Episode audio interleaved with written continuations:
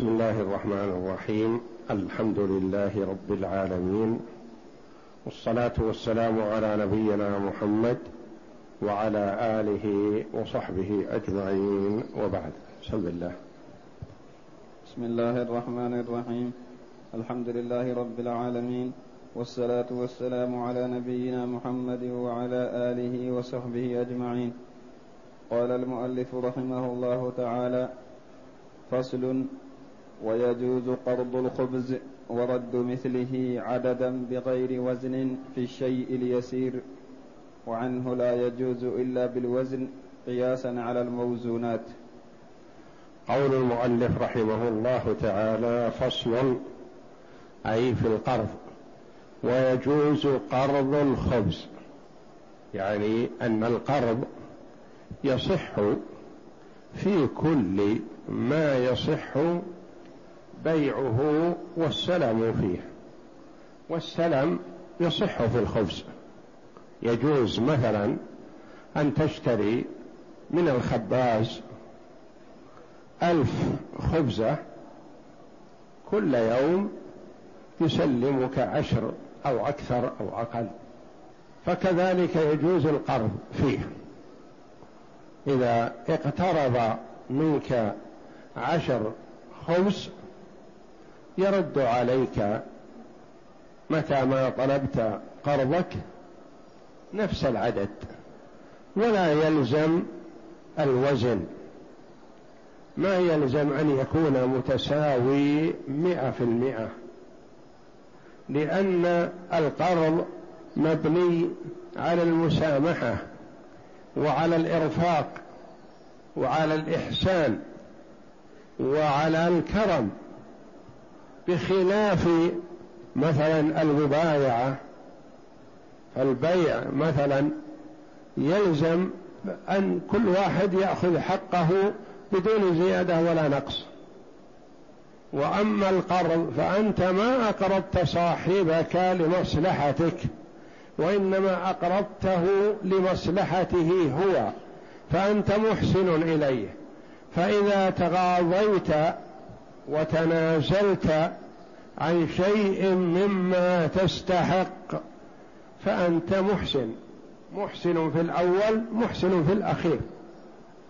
وإذا رد عليك هو أكثر مما أعطيته فهو محسن كذلك لأن خير الناس أحسنهم قضى فكلا الطرفين على خير بخلاف البيع فالبيع يلزم أن يكون محدد إما أن يكون قياس الخبز مثلا معروف كذا جرام ونحو ذلك. يقول وفيه وجه وعنه رواية لا يجوز إلا بالوزن لأن الخبز ما يباع عددا أصله من الموزونات من الطعام. فالاصل هو موزون ما يصلح فيه الكيل والعد يتفاوت. إلا إذا علم مقدارها بالضبط مثل عمليتهم في الوقت الحاضر مثلا بالميزان وتقطع على حسب الوزن فلا فهذه حتى لو لم توزن فهي مستوية. وأما الرواية الثانية فيقول خشية من الزيادة والنقص الخبز تقرض وتسدد بالوزن. نعم. ووجه الأول. ووجه الأول ما روت عائشة رضي الله عنها قالت قلت يا رسول الله إن الجيران يقترضون الخبز والخمير ويردون زيادة ونقصانا. فقال لا بأس إنما ذلك من مرافق الناس. لا. لا يقصدون به الفضل. وعندك لا يقصدون به الفضل. وعن معاذ. وعن معاذ رضي الله عنه أنه سئل عن اقتراض الخبز والخمير فقال سبحان الله إنما هذا من مكارم الأخلاق فخذ الكبير وأعط الصغير. وخذ الصغير وأعط الكبير خيركم أحسنكم قضاء.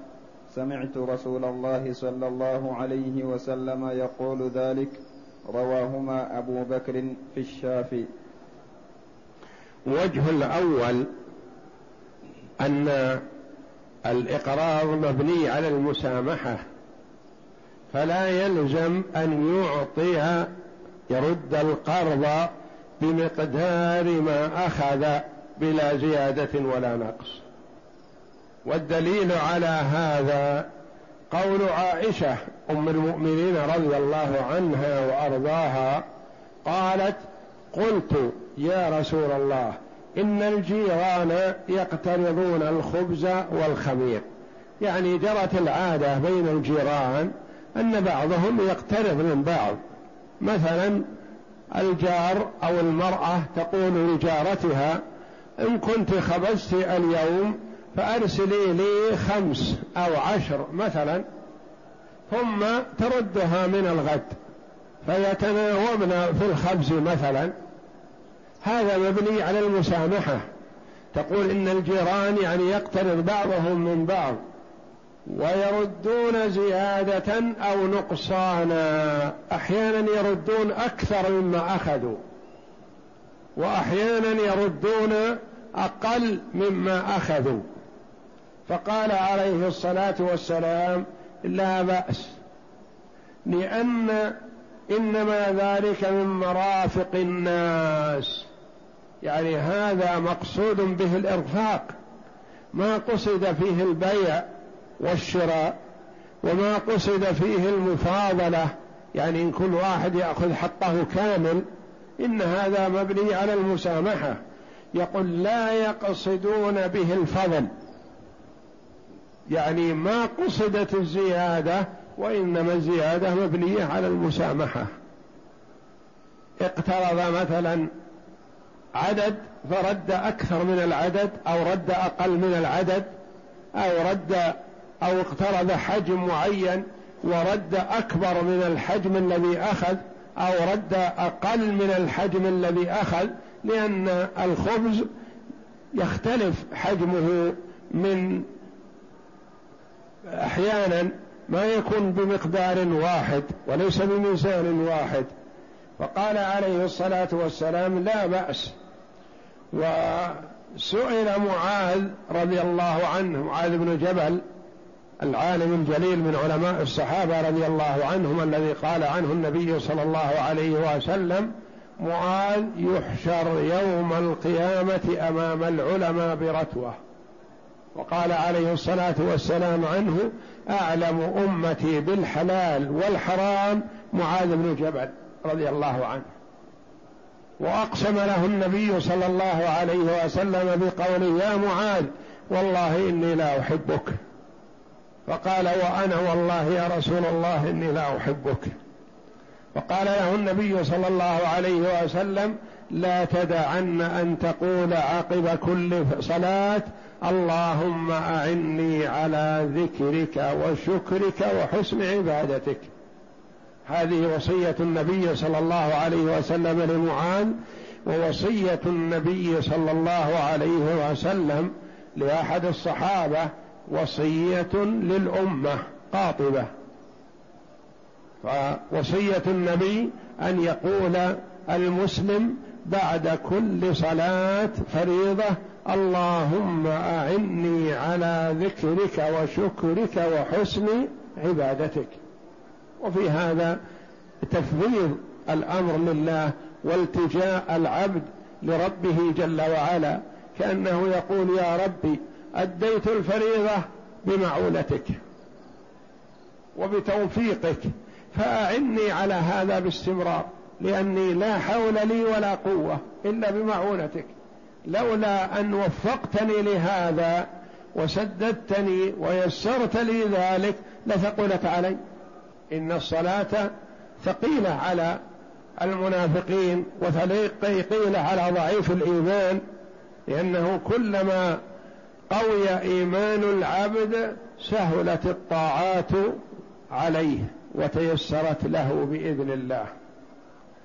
سئل معاذ رضي الله عنه عن اقتراض الخبز والخمير فقال سبحان الله يعني وصل الأمر إلى هذا الحد. تسألون عن اقتراض الخبز هل يجوز بزيادة أو نقص؟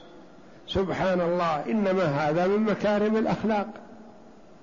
المرء إذا أقرض جاره أو المرأة أقرضت جارها جارتها مثلا عشر خبز أو عشرين خبزة ما قصدت بهذا الكسب ولا الربح ولا قصدت البيع وإنما قصدت الإرفاق بجارتها فأعطتها من خبزها على أن ترد عليها في اليوم الثاني مثلها أو أقل أو أكثر لا بأس.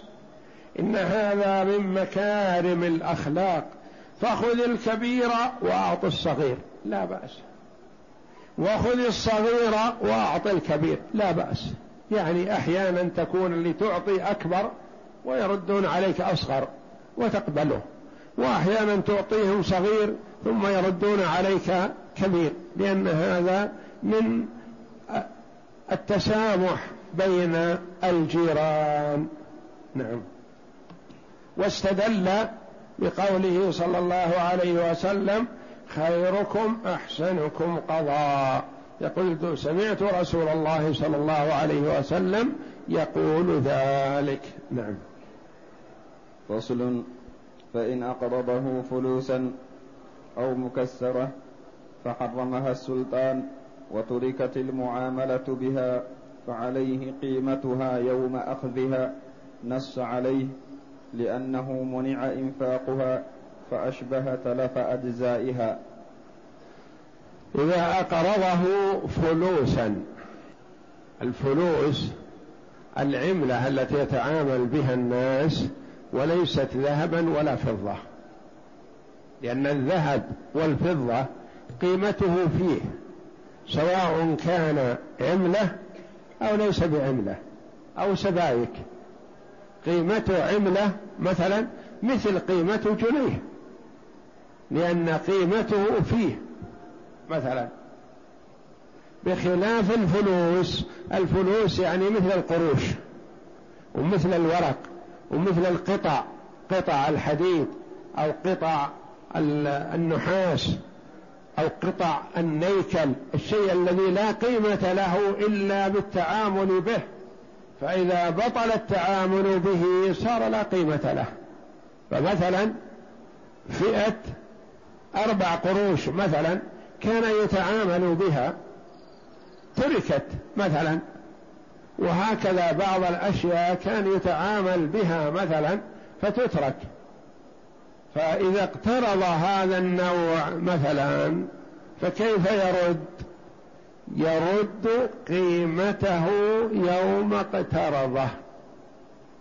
مثلا جنيه من جنيهات في بلد من البلدان مثلا معروف قيمته بالنسبة للعملات الأخرى للريال مثلا قيمة ثلاثة أريل ريالين أربعة أريل وهكذا. تغير السلطان فغير العملة وأبطل هذه الجنيهات والرجل مقرض جنيهات لو رد عليه جنيهات ما لا قيمة اليوم. فيرد عليه قيمتها وقت أخذها لأنه يوم يأخذها والجنيه يساوي مثلا خمسة أريل يرد بمعدل عن كل جنيه خمسة ريالات. هذا في حال إلغائها بالكلية لأنها لا قيمة لها. فلو رد عليه جنيهات ما استفاد منها لأنها ألغيت. نعم. فإن لم, فإن لم تترك المعاملة بها لكن رخصت فعلي فليس له إلا مثلها لأنها لم تتلف إنما تغير سعرها فأشبهت الحنطة إذا رخصت. فإن لم تترك التعامل بها أقرضه مثلا ليرة لبنانية أقرضه ريال في إحدى البلاد الإسلامية مثلا وكان قيمته غالية فنزل ورخص. الليرة كانت مثلا تساوي ريال ونصف مثلا ريال وربع أصبحت لا تساوي إلا شيء يسير. الريال اليماني مثلا كان يساوي كذا نزل. الجنيه المصري مثلا كان يساوي كذا نزل. نزل. ماذا يرد؟ يرد نفس العملة. ما دام إن المسألة مسألة رخص فيرد نفس العملة. لأنه أخذ الجنيهات وهي تساوي الجنيه خمسة أريل مثلا. بنزولها استمر نزولها حتى صارت تساوي ريال ونصف. فيرد النفس العملة لأنه اقترضها فيردها هي. قال لأنها ما ألغيت حتى يرد قيمتها وإنما هي نزلت. مثل ما لو اقترض منه حنطة حب بر. كان يساوي الصاع مثلا خمسة أريل. اقترض منه عشرة آصع مثلا. وكان الصاع قيمته خمسة ريالات. عند السداد ماذا يسدد؟ يسدد الحنطة. ذهب إلى السوق واشتراها من السوق بدل الخمسة اشتراها بريالين لأنها متوفرة في الأسواق مثلا. فيرد نفس الحنطة التي اشتراها وقد رخصت. مثل ما لو اقترض مثلا تمر. اقترض تمر في وقت الشتاء مثلا. التمر يساوي الكيلو منه مثلا خمسة ريالات. في وقت توفر التمر مثلا صار الكيلو يساوي ريالين. فيسدده كيلو تمر لأنه أخذ كيلو فيرد كيلو وهكذا. فإذا كانت المسألة مسألة رخص وهذا كثيرا ما يحصل وكثيرا ما يسأل عنها. مثلا يقترب منه ريالات في أي قطر من الأقطار الإسلامية مثلا ثم ينزل هذا الريال فيسدده نفسه أو قيمته الحالية مثلا. إذا ألغي التعامل به يسدده مثل ما اقترض وقت اقتراضه ويلزم السداد إذا سدد من نفس العملة التي اقترض لا بأس. وإذا سددها بغيرها فيكون صرف ونقد. صفته مثلا يقول أنا عندي لك ألف ريال يماني مثلا. ألف الريال اليماني مثلا يقدر مثلا بخمسين ريال سعودي مثلا. فيقول عندي لك خمسين ريال سعودي عن ألف اليماني. نقول لا ما يصح هذا لازم تنقد. انقد خمسين الريال السعودي انقدها. علشان ما يكون صرف وأجل بعد. يكون يدا. صرف دين بعين يسمى. دين بعين منقودة. فإذا تصارف فيكون بسعر الحاضر ويكون مسلما في المجلس. وهذا كثيرا ما يحصل ويحتاج إليه أفراد المسلمين. مثلا يقترض منه وهما في مكة مئة ريال سعودي. فإذا ذهب إلى مصر يريد أن يسدد. يقول مثلا ما عندي ريال سعودي في مصر. ولو أعطيتك ريال سعودي ما, ما أنت محتاجه. تذهب تصرفه. فيتصارف. يقول الريال السعودي يساوي مثلا كذا جنيه. فيعطيه الجنيهات في المجلس فيصح هذا. يكون صرف دين بعين. فصل ولا يجوز أن يشترط في القرض شرطا يجر به نفعا مثل أن يشترط رد أجود منه أو أكثر أو أن يبيعه أو أن يشتري منه أو يؤجره أو يستأجر منه أو يهدي له أو يعمل له عملا ونحوه. لأن النبي صلى الله عليه وسلم نهى عن بيع وسلف. رواه الترمذي وقال حديث حسن صحيح. وعن أبي بن كعب وابن مسعود وابن عباس رضي الله عنهم أنهم نهوا عن قرض جر منفعة ولأنه عقد إرفاق وشرط ذلك يخرجه عن موضوعه. ولا يجوز أن يشترط في القرض شرطا يجر نفعا. يقول مثلا يا أخي أنا في حاجة إلى قرض ألف ريال. يقول ما يخالف أعطيك ألف ريال قرض لكن بشرط أن تحمل لي هذا الشيء إلى كذا. توصل لي هذا الغرض إلى جدة أو الطائف. نقول ما يجوز. قال أقرضني ألف ريال. قال لا بأس أقرضك ألف ريال لكن على شرط أن تبيع علي كتابك هذا بكذا. ما يجوز. إذا قال أقرضني ألف ريال قال ما ما في مانع. أقرضك ألف ريال لكن على شرط أن ترد علي ألف ريال وجنيه واحد. نقول لا يجوز لأن هذا قرض جر نفع سواء كان بيع أو سلف الذي هو السلم أو نقل شيئا ما أو عمل شيء ما ونحو ذلك من الأعمال التي يؤديها المقترض خدمة للمقرض. فلا يجوز ذلك لأن هذا يعتبر قرض جر نفع. وأصل القرض مبني على الإرفاق. مبني على الإرفاق على الإحسان على التجمل على الإحسان على أخيك المسلم. فإذا أخذت مقابل هذا الإحسان صار ربا كل قرض جر منفعة فهو ربا. لأنك أخذت أكثر مما أقرضت عبارة كأنك شرطت كأنك قلت أقرضك ألف ريال على أن تدفع لي ألف ريال ومئة. نقول هذا الربا الصريح هذا ربا الجاهلية. وإن سمي قرض وإن سمي ما يسمى كما يتحيل بعض الناس ويقول يسميه كذا نسميه قرض وتخدمني في كذا أو تنفعني في كذا أو تعطيني كذا مقابل خدمات مقابل عمل مقابل كذا. هذا كله لا يجوز.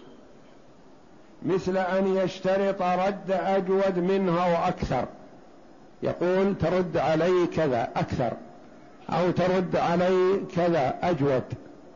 أقرضك مئة كيلو من القمح لكن على شرط أن ترد علي مئة كيلو جيد.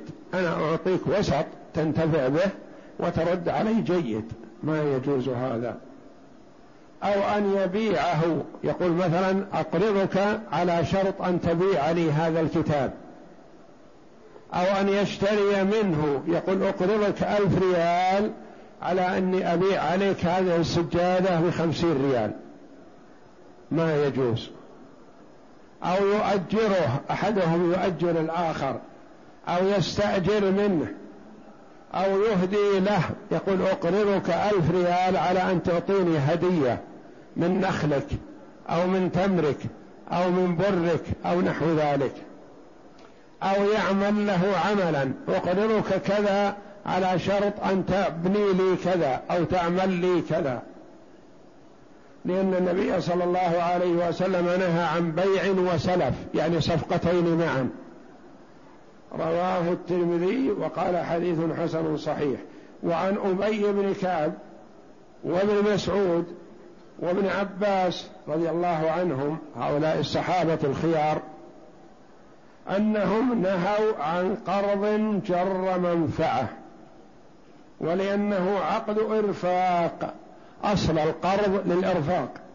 وشرط ذلك يخرجه عن موضوعه يخرجه عن الإرفاق. يصير قرض جر طمع يعني أقرضه من أجل كذا. فلا يجوز. نعم. وإن شرط أن يوفيه في بلد آخر أو يكتب له به سفتجة إلى بلد في حمله إليه نفع لم يجز لذلك. فإن لم يكن وإن شرط أن يوفيه في بلد آخر. قال مثلا أقرضني مئة كيلو من البر.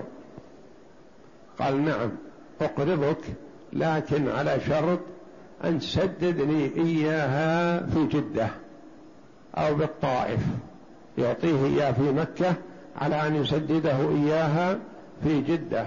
أو الطائف. نقول هذا لا يجوز لأنه قرض جر نفع. ما هو هذا النفع؟ حمل هذه هذا المقرض إلى بلد آخر لأنه يؤجر عليه يحمل من مكة إلى جدة أو الطائف بأجرة. فاستفاد المقرض بأن سقطت عنه هذه الأجرة أو يكتب له به سفتجة السفتجة الورقة الحيالة.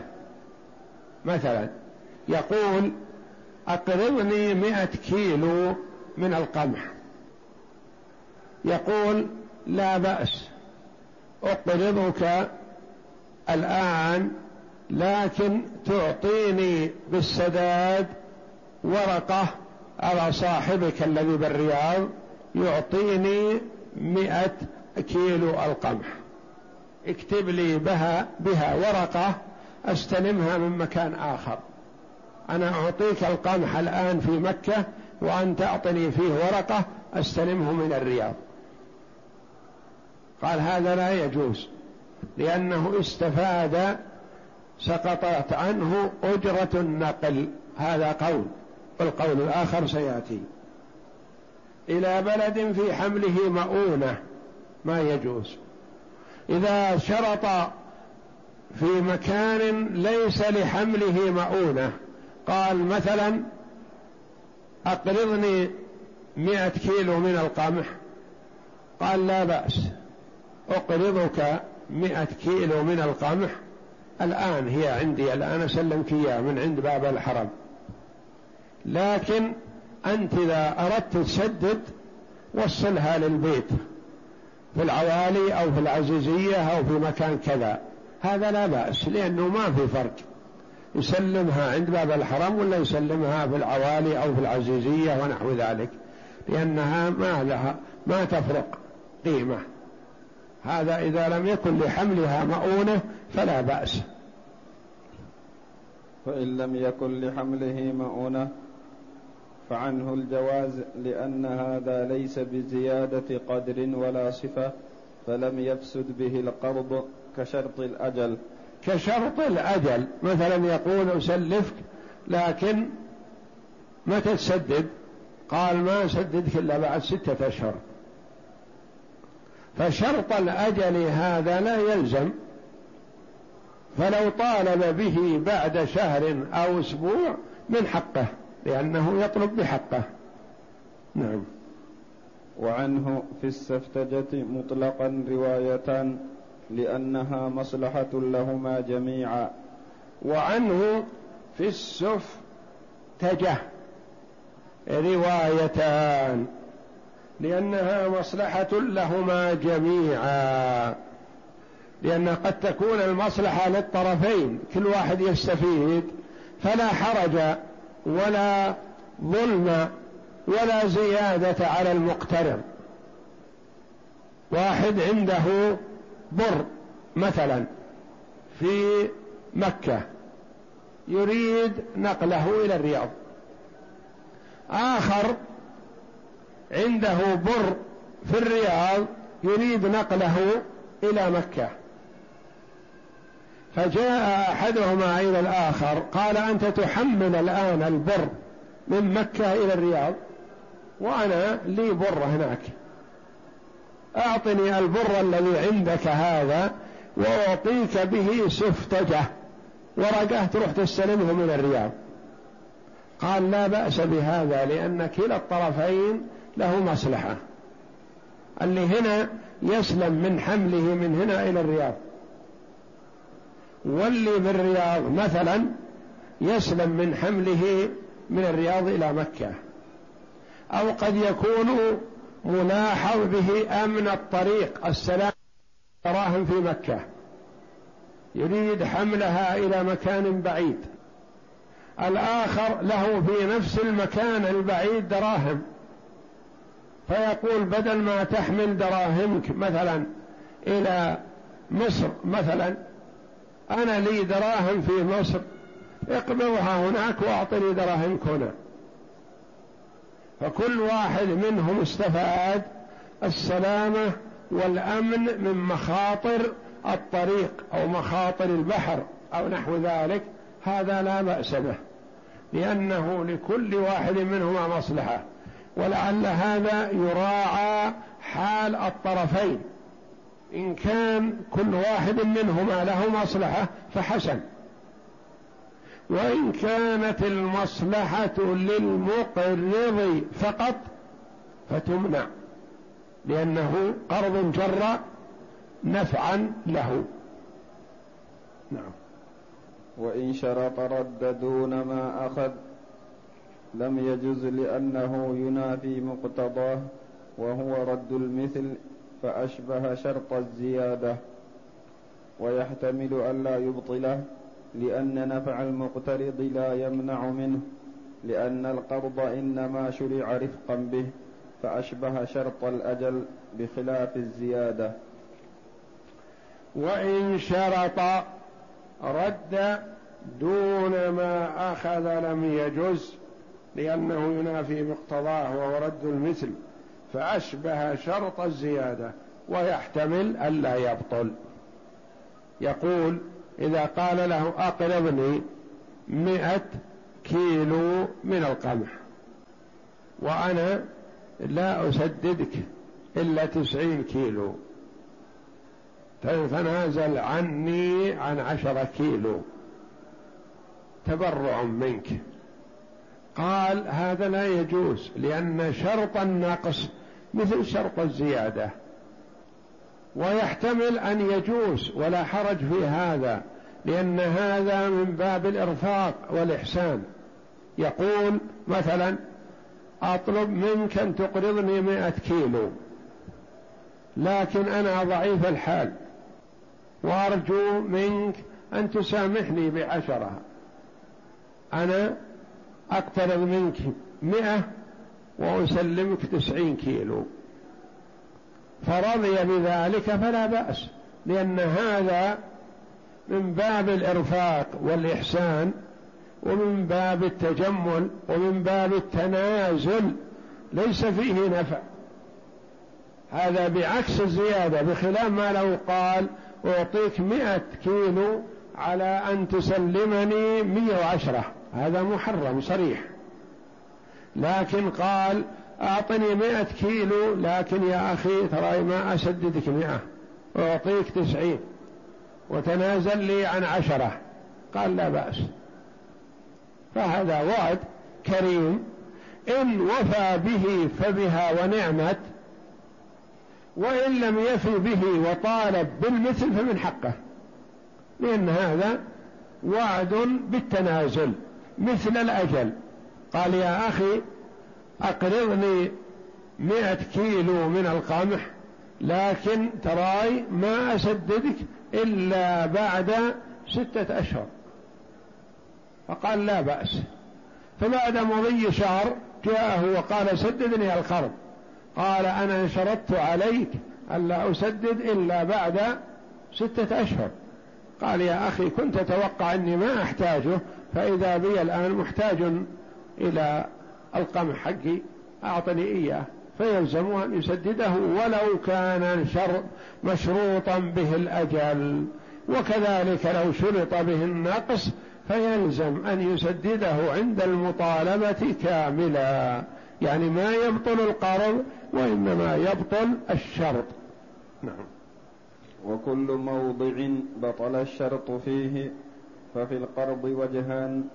أحدهما يبطل لأنه قد روي كل قرض جر منفعة فهو ربا والثاني لا يبطل لأن القصد إرفاق المقترض فإذا بطل الشرط بقي الإرفاق بحاله. وكل موضع بطل الشرط ففي القرض وجهان هل يبطل القرض أو يكون بحاله؟ أحدهما قال يبطل. لأنه قد رؤي كل قرض جر منفعة فهو ربا يعني يكون محرم حينئذ. ما هي ثمرة بطلان القرض؟ أن يلزمه أن يرد القرض نفسه ولا يتصرف فيه لأنه باطل. هذا هو اللزوم. إذا بطل القرض نقول تصرفك فيه غير صحيح رده. والثاني لا يبطل لأن القصد إرفاق المقترض. فإذا بطل الشرط بقي الإرفاق بحاله. الثاني أنه يبطل الشرط فقط ولا يبطل القرض فالقرض صحيح. نعم بركة والله أعلم. وصلى الله وسلم وبارك على عبد ورسول نبينا محمد وعلى آله وصحبه أجمعين.